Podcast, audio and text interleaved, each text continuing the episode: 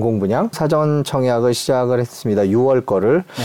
오늘 한강뷰 아파트가 거기에 등장했다 그래서 네, 네. 일단 그 얘기부터 하고 공공분양 얘기를 좀 더 짚어보도록 하겠습니다. 네. 소장님께서는 그 한강뷰 동작구 수방사 자리라고 얘기를 하는데요. 네네. 그 어떻게 보셨어요? 일단 어떤 분들이 거기 지원을 했고 네. 개인적으로는 뭐 상품성이나 이런 것들은 어떻게 보시는지도 궁금해요. 제가 며칠 네. 전에 다녀왔거든요. 아, 예. 어, 아니, 현장이 어떻게 생겼지? 음. 진짜 한강 조망이 나오나? 라고 아, 해서 네. 동작역에서 내려가지고, 노량진역에서 내려가지고요. 네. 걸어가니까 거기가 무슨 공원이 있어요. 사육신 음. 공원이라고 있는데, 사육신 공원 전망대에 올라가면 바로 앞에 수방사 부지가 딱 보이거든요. 네. 한강 뷰가 나오는데, 네. 사실 거기 뭐, 이게 철길도 좀 지나다니고, 약간 음. 소음은 좀 걱정이 되는데, 일단 한강 뷰가 나오고요. 가장 좋은 게 가격. 음. 가격 경쟁력이 굉장히 높기 때문에 네. 전용 59 우리가 일반적으로 말하는 25평 아파트 기준으로 8억 7천 정도 네. 책정이 됐기 때문에 그래서 제가 주변 아파트도 좀 둘러봤거든요. 네, 얼마나 하나요? 주변에 2011년에 입주한 아파트가 있는데요. 민간 민영 아파트인데 이제 2011년이니까 수방사가 2027년 입주 예정이거든요. 한 15년 정도 차이가 나는데 그 아파트 전용 59가 한 13억 정도 하더라고요. 음. 그러면 일단 8억 7천이니까 가격 음. 경쟁력은 분명히 있는 것 같고요. 음. 주변에 또 오래된 아파트들 막 25년 된 아파트들이 있는데 그 아파트들이 7억 후반대, 8억 음. 초반대 정도 하니까 네. 25년 전 가격으로 25년 된 아파트 가격으로 새 아파트를 분양을 받는다는 점에서는 굉장히 좀 어필할 수 있겠다. 음. 저는 상당히 높은 경쟁률을 기록을 할 것 같습니다. 그래서 그만큼 이제 보도도 많이 나오고요. 관심도 많아서 이제 사전청에 관심 있는 분들이 있는데 자격은 어떻게 됩니까? 자격 요건은 이제 특별 공급과 일반 공급으로 나눠지는데요. 네. 특별 공급 보면 유형이 또 다양해요. 뭐 무주택은 기본이고요. 집 있는 사람들은 절대 안 됩니다. 네. 무주택 기본이고 네. 특별 공급 유형이 생애 최초가 있고요. 신혼부부도 있고 다자녀도 있고 노부모 봉양도 있고 음, 네. 여러 가지 유형들이 있는데 기본 요건은 서울 거주자 동작구 수방사는 100% 서울 거주자고요. 무주택자여야 되고 소득 기준과 자산 기준이 또 적용이 됩니다. 네. 그래서 소득 기준은 전년도 월 평균 소득 그러니까 3인 기준으로 한 650만 원 네. 이하여야 됩니다. 그래서 네. 소득이 높은 분들한테는 혜택을 주지 않겠다라는 음. 입장이고요. 자동차도 있어요. 자동차 기준도 있습니다. 네. 자동차가 아마 3천 몇백만 원이에요. 3,600만 원 정도 3,683만 원인가 그 이상이 되는 비싼 자동차를 가지고 있으면 또 안 됩니다. 음. 안 되고요. 부동산 또 2억 1,500만 원 넘어가면 안 됩니다.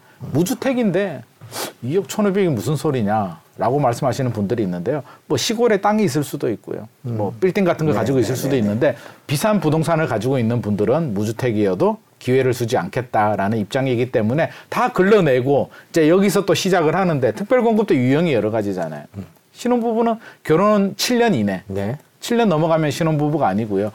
또 이게 워낙 신혼부부가 많다 보니까 또 기준 점수표를 만들었거든요. 제가 점수표를 보니까 다른 거는 다 좋은데 결정적으로 자녀 수, 자녀 수로 결정을 하더라고요. 네. 자녀가 많을수록 유리한데 뭐 결정적으로 이게 물량이 워낙 부족하고 가격 경쟁력이 있기 때문에 신혼부부 중에서 자녀 3명 이상 되시는 분들이 저는 되지 않을까. 음, 어, 그렇군요.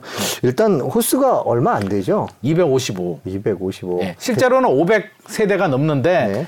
행복주택 빼고요. 네. 여기가 수방사가 군대잖아요. 네. 군 관사도 있습니다. 군 관사도 빼버리니까 남은 음. 게 255밖에 안 되는 거죠. 음. 근데 방금 말씀해 주신 거 보면은 대상들은 되게 많은 것 같고 또 특히 말씀해 주신 대로라면 들어가고 싶은 분들은 많을 것 같은데 그렇죠.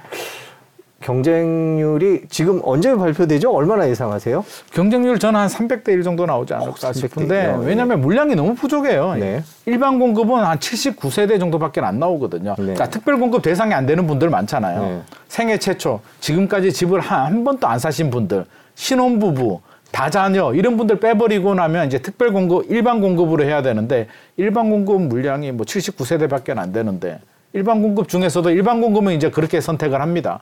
보통 우리 청약 가점제라고 하는데 무주택 기간, 부양 가족, 뭐 통장 가입 기간은 민영 아파트들 민영 아파트들 할 때 이제 가점제가 적용이 되고요. 이거는 공공 분양이기 때문에 납입 금액이 많을수록 유리하거든요. 근데 납입 금액도 월 10만 원씩밖에 인정을 안 해줘요. 그러면 10만 원씩 해가지고 한 20년 정도 납입하신 분들이 저는 커트라인이 되지 않을까. 커트라인이 높군요. 2021년에 이제 사전 청약이 한 번 있었어요. 뉴홈은 아니고요. 일반형으로 이제 사전 청약을 했는데 인천 계양 신도시가 커트라인이 2,400만 원 나왔거든요. 음. 근데 인천 계양보다 여기가 훨씬 더 스포트라이트를 받고 또 서울이고 또 한강 뷰가 나오기 때문에 저는 당연히 2,400만 원 나올 것 같고요. 경쟁률 한 300대 1 정도 예상합니다. 네. 그뭐 복잡한 과정이 있는데 하여튼 쉽지 않다.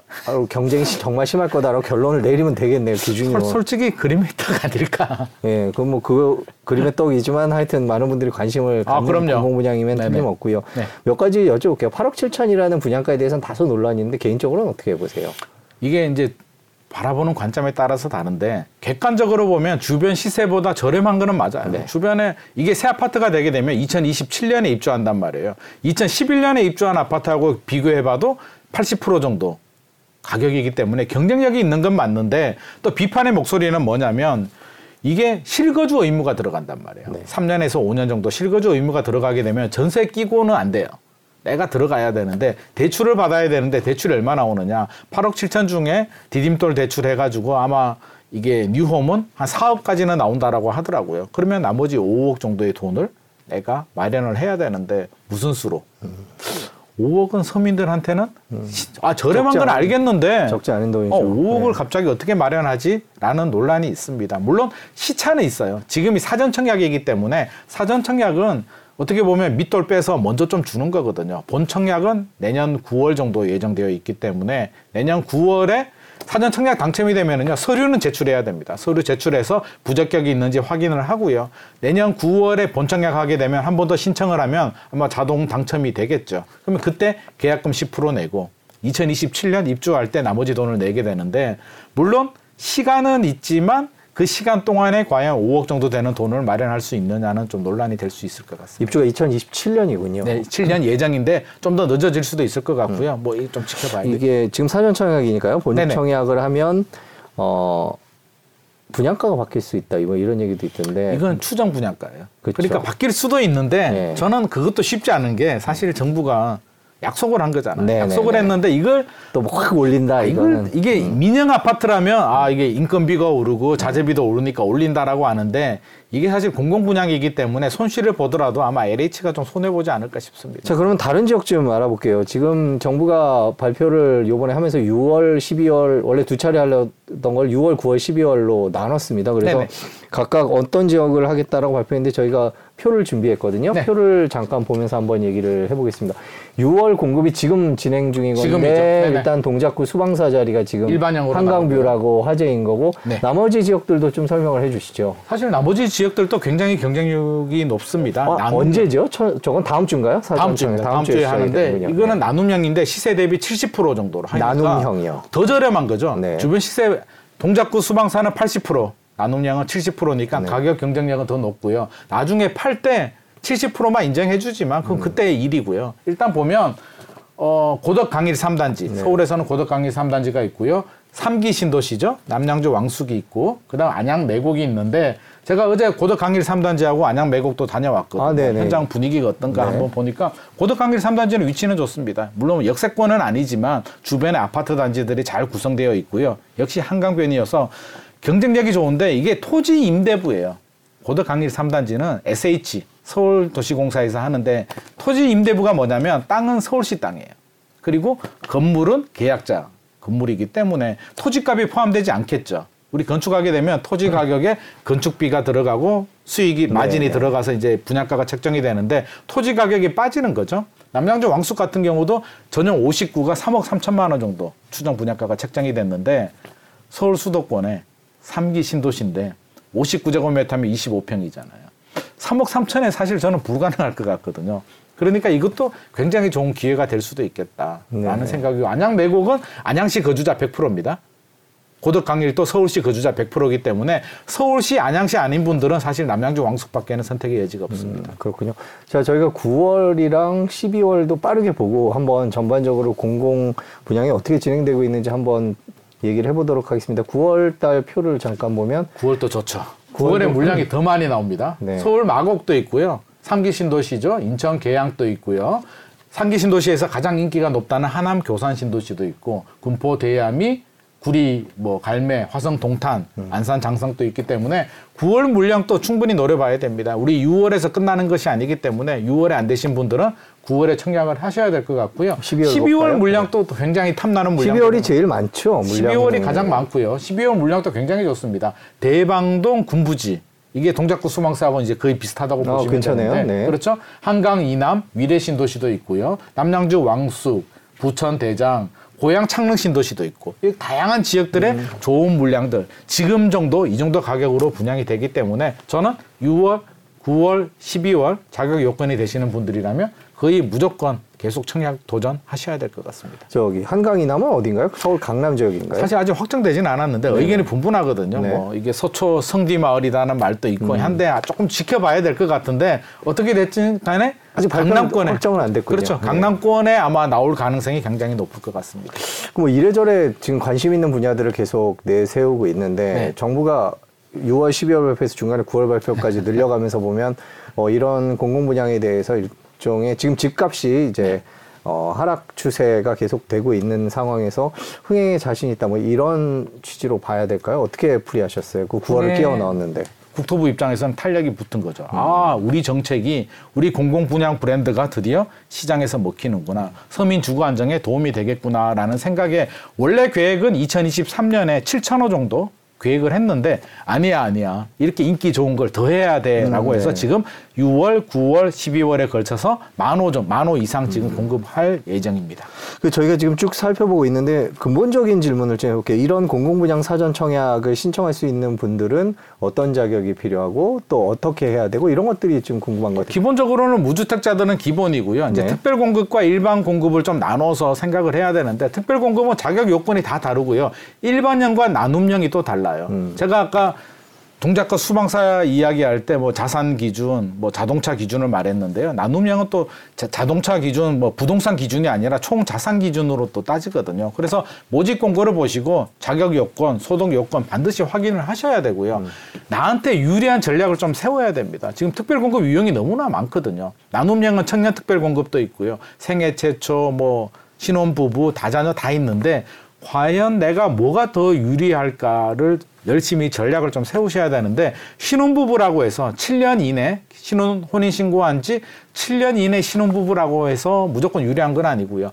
신혼부부인데 자녀가 없다라고 음. 하면 현실적으로 안 되는 거예요. 왜? 자녀 있는 사람들한테 점수를 더 높게 배정을 해주기 때문에 이거는 우리 학교 공부할 때 성적 잘 나오는 애가 점수 잘 나올 수밖에 없는 거잖아요. 그래서 자녀가 없는 신혼부부라면 신혼부부 특별 공급이 아니라 차라리 그냥 생애 최초 추첨으로 그냥 뺑뺑이라도 돌리는 게 운이 아주 좋으면 될 수도 있으니까 그렇게 하시는 전략이 필요하죠. 너무 복잡해서 네. 이제 자격요건이나 이런 것들은 그 뉴홈이죠. 뉴홈이라는 정부 거기 가서 보면 홈페이지 가면은 자격 네. 요건이 나오고요. 우리가 네. 입주자 모집 공고라고 뜨거든요. 네. 모집 공고는 반드시 좀 출력 같은 거 해가지고요. 형광펜으로 커피 한 잔 마시면서 저는 자격 요건 꼼꼼하게 왜 당첨이 되고 부적격이 되면 안 되니까. 아 그렇죠. 네네.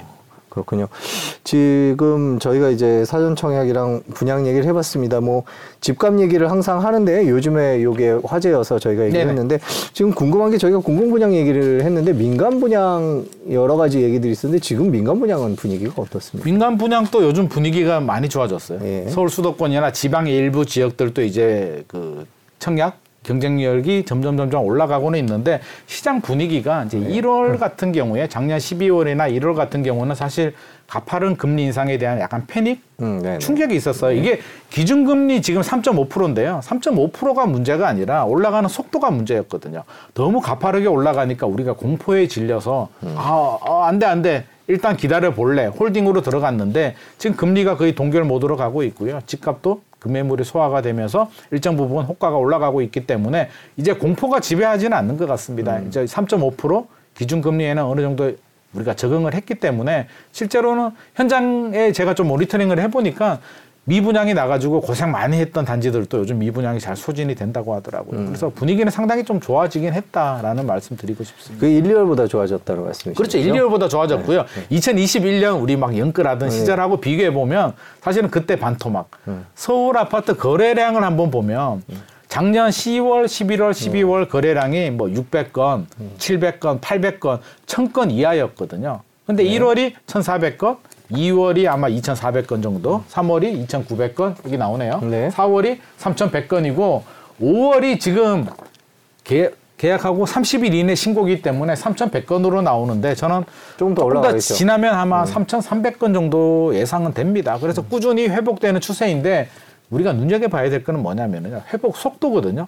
우리 수학으로 따지면 기울기인데 1월, 2월, 3월 회복 그래프 기울기보다는 조금 둔화되는 느낌. 아, 그러니까 기울기가 좀 이렇게 완만해졌군요. 그렇죠. 네. 마이너스에서 플러스로 간 거는 맞는데 쭉쭉 치고 올라가는 것이 아니라 그래프가 좀 둔화되고 있기 때문에 이게 생각보다 탄력을 많이 받고 있지는 않다. 우리가 좀 너무 흥분하지는 말고 분위기가 달라진 거는 맞지만 매수자들이 2021년처럼 막 연끌하고 아 나 지금 안 사면 안 돼 이런 마인드를 가지는 거는 아닌 것 같습니다. 네, 이제 뭐 마침 얘기가 자연스럽게 넘어왔는데 지금부터 최근 집값 흐름을 조금 짚어보도록 하겠습니다. 네. 지난번에 출연했을 때 아마 집값이 조금 더 내려갈 것 같다라고 말씀을 해주셨던 것 같아요. 지금도 그런 생각에는 변함이 없으신 건지요? 이제 시차가 좀 필요한 거고요. 제가 네. 저는 대세 상승으로 보지는 않습니다. 네, 아직까지 네. 시간이 더 필요하다. 7년 오르고 1년 조정된 다음에 다시 막 급등하기는 쉽지 않다라는 입장인데 그렇다고 단기간에 폭락할 가능성도 크지는 않을 것 같습니다. 음, 네. 한 3년 정도 시간을 보고 있는데 네. 금리가 중요한 변수가 되거든요. 금리와 전세가 중요한 변수가 되는데 지금 한국은행 입장에서는 저는 올리지도 못하고 내리지도 못하는 약간 진퇴양난 상황에 빠졌다라고 보여져요. 왜냐하면 만약에 기준금리를 다시 올리게 된다면 0.25라도 올리게 된다면 시장에서 어 끝난 게 아니었어? 다시 또 불확실성 시작이야 라고 해서 하락으로 전환될 수도 있고요. 만약에 0.25라도 내린다면 또 환호성을 치겠죠. 야, 이제 기준금리 내린단다. 네. 우리 지금 안 들어가면 안 돼. 라고 해서 또 큰 폭의 반등이 있을 수도 있기 때문에 내년 총선도 있고요. 한국은행이나 국토부 입장에서도 절대 집값이 크게 오르거나 크게 내리는 게 굉장히 부담스러운 상황이에요. 그래서 미국 흐름을 좀 예의주시해야 되는데 미국이 빅스텝 뭐 몇 번 밟고 그런 상황 아니라면 저는 거의 동결 모드로 갈 것 같고 이제 문제가 되는 게 전세인데 전세가 사실은 좀 치고 올라가줘야 매매 가격도 밀어 올리면서 올라갈 수가 있는데 최근 전세 사기 사건들도 많이 발생을 하고 있고요. 2021년까지 또 높은 가격, 임대차 3법 때문에 굉장히 좀 왜곡된 부분이 있는데 최근에 좀 가격이 역전세라고 하죠. 이전보다 2년 전보다 가격이 떨어지는 가격으로 많이 계약이 되고 있기 때문에 전세가 치고 올라가지 않는다면 단기간에 좀 큰 폭의 반등은 어렵지 않나 하는 생각입니다. 네. 그러니까 종합적으로 보면 거래량도 늘고는 있는데 기, 그 늘어나는 폭은 저, 줄어들고 있고 네네. 그다음에 그 외에 다른 여건들도 뭐 집값 상승을 얘기할 때는 아닌다라는 말씀이신데 그렇죠. 보합 정도. 보합 정도를 예상하시는군요. 그렇죠. 2021년보다는 반토막 수준이고요. 네. 작년 4분기보다는 한 3배, 4배 늘어났다. 네. 그렇게 이해하시면 될 것 같습니다. 지금 기사를 보면 뭐 강남권이랑 송파항동 이런 일부 지역에 뭐 집값이 조금 오른 거래가 있었다. 그런데 일부 지역에서의 일부 거래다. 이렇게 보고 계신 거죠? 일부 지역이고요. 네. 아까 우리 말, 이야기했잖아요. 보는 관점에 따라서 자 어느 시점에서 올랐는지 하거든요. 음, 올 1월하고 비교해 보면 반등을 했고요. 호가가 올랐는데 2021년하고 비교해 보면 여전히 떨어진 수치죠. 음. 그 저희가 항상 이제 하반기가 눈앞에 있습니다. 벌써 6개월이 지났네요. 2023년이. 근데 네. 어 하반기 얘기를 할 때 역전세난이랑 미분양 얘기를 때문에 이제 위기가 올 수 있다라는 얘기를 우리 상반기에 계속 했었습니다. 뭐 네네. 작년보다는 부동산 경기 상황이 작년과 또 달라졌다고 하지만 여전히 위기 얘기가 있었는데 미분양 얘기는 아까 살짝 해주셨고요. 일단 역전세난부터 여쭤볼게요. 역전세난이 하반기에 집값 하반기 집값에 큰 변수가 될 것이다 이런 전망이 있었는데 지금 상황은 어떻고 또 소장님께서는 개인적으로 어떻게 보세요? 어, 역전세가 지금 가장 걱정되는 부분이기도 하고요. 이제 아파트 시장하고 주택이라고 해서 다 아파트는 아니거든요. 빌라 오피스텔하고 이제 아파트 시장을 조금 구분해야 되는데 빌라 오피스텔은 조금 더 심각한 상황이에요. 네. 역전세뿐만 아니라 전세 사기가 너무 많이 생겼기 때문에 전세는 신뢰가 신용이 기반이거든요. 믿고 거래를 해야 되는데 아 불안해. 안 돼라는 심리가 굉장히 팽배해 있기 때문에 빌라 오피스텔 시장은 사실 빠른 회복 굉장히 어렵고요. 빠른 회복이 아니라 오히려 침체가 더 깊어질 가능성도 상당히 큽니다. 그래서 시행하시는 분들도 지금 고민이 굉장히 많은 상황이고요. 왜냐하면 전세가 안 나가기 때문에 건축을 할 수가 없는 음, 상황이고요. 네, 네. 거의 올스톱 상황인데 아파트는 빌라 오피스텔보다는 조금 더 나은 상황이긴 합니다. 금리가 이제 조금 대출 금리가 내려간 상황이기 때문에 월세에서 전세로 조금 유입이 되고 있고요. 빌라 오피스텔이 불안하신 분들이 결국에는 선택의 여지가 월세를 가거나 아파트로 가거나 둘 중에 하나이기 때문에 아파트 시장은 1월보다는 좀 좋아지긴 했는데 강남 같은 경우는 입주 물량이 내년 상반기까지는 개포주공 1단지 퍼스티어 아파트도 6,700세대 정도 지금 예정되어 있기 때문에 여전히 입주 물량도 많다. 그 얘기는 전세 시장이 빠르게 회복되기는 좀 어렵겠다. 아파트 시장도 내년 하반기 정도는 돼야 좀 회복세로 접어들지 않을까 싶습니다. 역전세난이 가져올 금융과 관련된 위기들 아니면 집값 하락이 미칠 영향 이런 것들은 여전히 유효한 상태입니다. 유효하고요. 역전세가 사실 우리를 굉장히 좀 괴롭게 하는데 네. 역전세가 역전세가 뭐냐면 네. 이제 전세 가격이 떨어진 거예요. 네. 2년 전에 계약했던 가격보다 떨어지니까 세입자 입장에서는 5억 전세가 4억으로 떨어지게 되면 나는 5억을 받아 나가야 되잖아요. 네. 집주인 입장에서는 새로운 세입자한테 4억밖에 못 받기 때문에 1억이라는 차익을 돌려줘야 되는데 현실적으로 그런 여유 자금이 없는 거죠. 집에 다 녹아 들어가 있기 때문에 돌려주지는 못하는 현상. 그게 여기서 동맥 경화가 생기는 거예요. 세입자는 돈을 받아 나갈 수가 없으니까 다른 집을 사거나 다른 전세 집으로 이사를 갈 수도 없고요. 집주인하고 분쟁도 생기게 되고 집주인은 또 그 돈을 어딘가는 마련을 해야 되고 내용 증명 날아오고 모든 문제들이 생기고 있는데 문제는 뭐냐면 지금 또 내가 역전세가 생길지 내가 살고 있는 전세집이 역전세인지도 모르는 분들이 굉장히 많습니다. 왜? 전세 만기가 다 돼 갈 때 집주인한테 연락을 하고 돌려달라고 했을 때 못 돌려주게 되면 그게 역전세거든요. 그러니까 이게 올해 말이나 우리는 1년 정도 보고 있는데요. 적어도 내년 상반기까지는 이 역전세가 여기저기서 굉장히 많이 발생을 할 것이다. 그 얘기는 내년 상반기까지는 동, 그 전세 동맥 경화가 아주 강한 현상이 발생을 하면서 여러 가지 부동산 시장, 매매 시장도 그렇고요. 전세 시장도 그렇고요. 대출 시장에도 그렇고요. 많은 영향을 줄 것 같습니다. 음, 그렇군요. 뭐 아까 말씀하신 대로 집값이 반등할 이, 음, 상황이 아니다라는 거에는 이런 전망도 그렇죠. 포함되어 있는 거죠. 전세가 올라가지 않으면 그냥 매매 가격만 튀어 올라가 줘야 되는데 매매 가격을 튀어 올라가게 하는 자극 요인도 없다는 거죠. 음. 금리하고 정책인데 아까 금리는 제가 간단하게 말씀을 드렸고요. 정책도 마찬가지예요. 자, 우리 1월에 1.3 대책 발표되고 정부가 대책 발표된 게 있나요? 없거든요. 기존에 발표된 대책을 국회 통과하는데 좀 집중을 하는 분위기고요. 지금 이슈가 되는 게 실거주 의무거든요. 1월 달 집값이 너무 떨어지니까 전매 제한 완화해주고 실거주 의무도 폐지해준다라고 했는데 지금 분위기가 어떤 분위기가 감지가 되냐면 여당에조차도 실거주 의무를 진짜 폐지해 주는 게 맞나? 음. 지금 회복이 되고 있는데 잘못 폐지해 줬다가 여기서 더 급등하게 되고 투기 우려가 생기면 문제가 생기지 않나? 당연히 그런 목소리들이 나오고 있고 야당은 당연히 반대를 합니다. 아니 무슨 소리야? 왜 투기를 조장하는 거야? 라고 반대를 하고 있기 때문에 이것만 보더라도 시장 분위기에 따라서 부동산 정책이 결정되는 거거든요. 네. 지금 최악의 상황은 벗어났고요. 회복을 하고 있기 때문에 추가적인 자극을 주는 정책은 나오지 않을 것 같습니다. 음, 당분간은 이 상황이 계속 유지될 그렇죠. 거라고. 정부가 바라는 게 그냥 홀딩이지 오르거나 내리는 건 아닙니다. 음. 지금 집값이 집값에 대한 얘기도 있지만 전세값 얘기를 좀 해봐야 될 것 같은데 뭐 집값에 워낙 영향을 많이 미쳐서 지금 계속 언급을 해주셨습니다만은 전세값은 최근에 분위기가 어떻습니까? 전세 가격도 아파트는 조금씩 회복을 하고 있는데 빌라 오피스텔은 사실은 회복이라기보다는 올스톱이다. 네. 사실 통계 잘 안 잡히는 게 최근에 이제 수요자들 만나서 이야기를 해보면 그냥 불안하대요. 빌라 오피스텔은 그냥 계약하기가 싫다라고 말씀하시는 분들이 있기 때문에 통계도 계약을 해야 뭔가 통계가 나오는데 아예 거부하는 현상들이 있어서 빌라 오피스텔은 굉장히 심각한 상황이고요.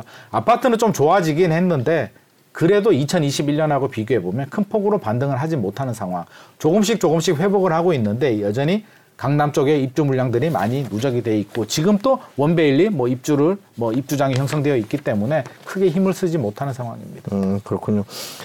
자, 지금까지 거래량부터 뭐 역전세난 전세값까지 부동산 현재 상황을 쭉 지켜봤습니다. 뭐 저희 나오실 때에 비해서 특별히 크게 달라지는 건 없는 것 같아요. 뭐 크게 오르거나 내리지는 않는 상황. 패닉은 벗어났다. 패닉은 벗어났다. 그리고 회복은 음. 마이너스자 떼고 회복은 했는데 빠르게 치고 올라가지도 못하는 음. 상황이다. 그냥 보합 정도로 이해하시면 될 것 같습니다. 소장님께서는 기본적으로 하반기 집값을 어떻게 전망하시고 또 그 근거는 어떤 거를 보고 계신지 궁금합니다. 저는 보합으로 보고 있는데요. 보합이요? 왜 보합이냐면 네.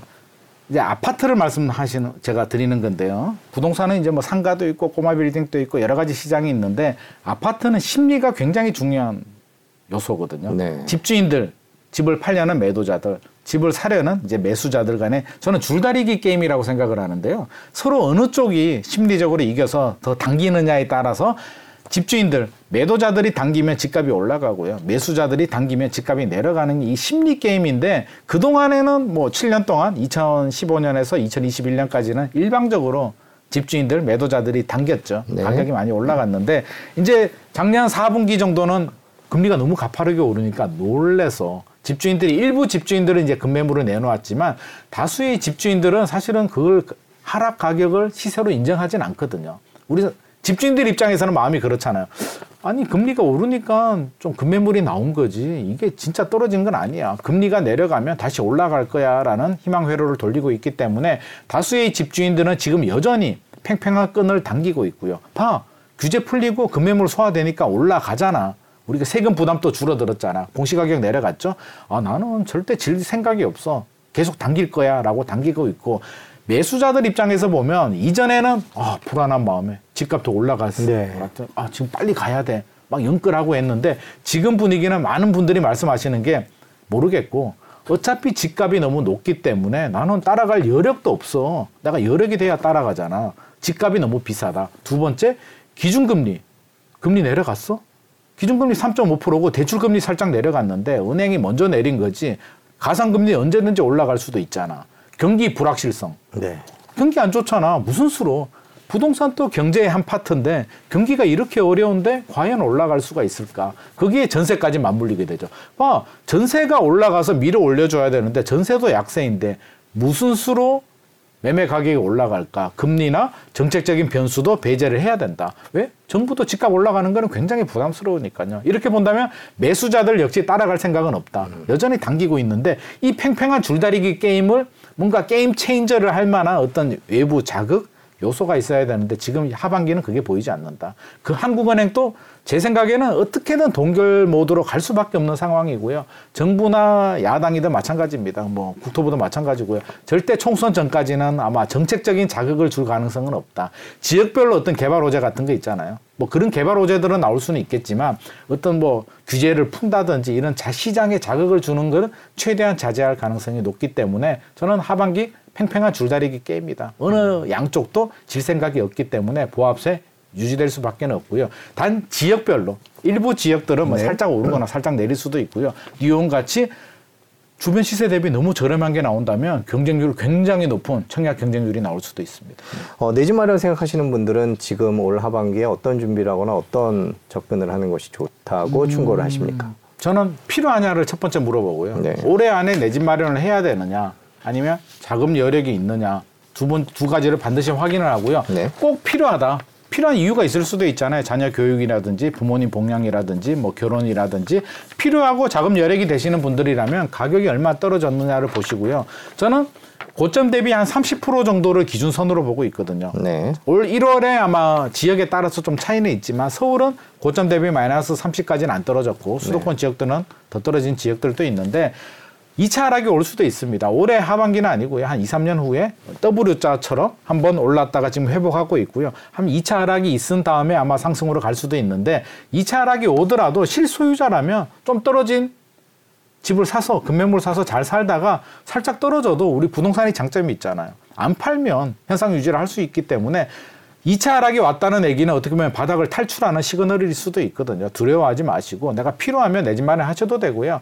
자금이 부족하시는 분들 불안해서 지금 안 따라가면 나 또 영원히 기회를 놓칠 것 같은 불안한 마음에 연끌을 하실 분들이라면 저는 서두르지는 마셔라. 네. 앞으로도 기회가 많이 남아 있고 지금 보금자리도 이게 보금자리가 아니라 뉴홈도 네. 상당히 좋은 기회잖아요. 기다리면 좋은 기회들은 얼마든지 온다. 그래서 저는 절대 초조해하거나 조급해하지는 마시고 우리가 시장 상황을 보면서 나한테 맞는 전략 좀 차분하게 좀 전략을 세우면 저는 좋은 기회 반드시 오리라고 생각합니다. 네. 시장 상황을 보면서라고 말씀을 해주셨는데 시장 상황을 보는 방법은 참 여러 가지가 있습니다. 지표들이 참 많고요. 네네. 그리고 또 그거를 굳이 말씀해 주신 표현을 쓰자면 게임 체인저라는 네. 표현을 쓰셨는데 하반기에 어떤 그 집값의 상승이나 하락에 영향을 줄 수 있는 요인들이 생길 수 있다라고 말씀을 해주셨습니다. 네. 그뭘 봐야 되나요? 어느 어떤 지표들을 주로 쭉 지켜보면 될까요? 일단 지금 중요한 인자, 네. 집값을 자극할 만한 인자가 사실 금리하고 전세 가격이거든요. 네. 정책하고 이 세 가지를 봐야 되는데 만약에 금리가 우리 예상과는 다르게 당연히 동결로 예상하고 있는데 한국은행이 어떤 이유에서든 내리거나 올리게 된다면 또 상황이 또 미묘하게 달라질 수도 있습니다. 만약에 내리게 된다면 큰 폭의 반등이 있을 수도 있고요. 올리게 된다면 또 다시 큰 폭의 하락이 있을 수도 있는데 이거는 우리 누구도 예상하지 못하는 변수이기도 해요. 그래서 일단 금리는 계속 예의주시를 좀 할 필요는 있을 것 같고요. 전세 가격이 언제 아파트 같은 경우 언제 반등하는지는 꾸준히 전세 가격 추이도 좀 예의주시를 해야 될 것 같고 가장 중요한 게 또 정책이잖아요. 네. 정부가 정책을 지금 남아 있는 정책이 제가 지난번에도 한번 말씀을 드렸는데 강남 3구, 용산구 규제 지역 남아 있고요. 토지 거래가 남아 있고요. DSR 규제 남아 있고 또 박근혜 정부 때 나온 5년간 양도세 면제, 진짜 어려울 때 나오는 이런 카드들, 이런 카드들이 2차 하락이 올 때 이제 정부가 아껴뒀던 카드들을 규제 완화 카드들을 도저히 못 버티고 이렇게 내놓을 수도 있는데 그런 규제 완화 카드들이 올해 하반기에 만약에 혹시라도 나올까 아니면 1년, 2년, 3년 후에 나올지는 예의주시를 하면서 만약에 2차 하락이 온다면 두려워하지 마시고요. 거의 바닥 탈출 시그널이기 때문에 그때는 좀 용기를 내셔도 되는데 지금은 1년 정도 조정장이기 때문에 1년 정도 조정장을 가지고 우리가 용기를 내기에는 사실은 좀 약간 좀 걱정스러운 부분도 음, 있습니다. 그렇군요. 급할 거 없이 조금 더 그럼요. 아직은 오늘 여기까지 하겠습니다. 고맙습니다.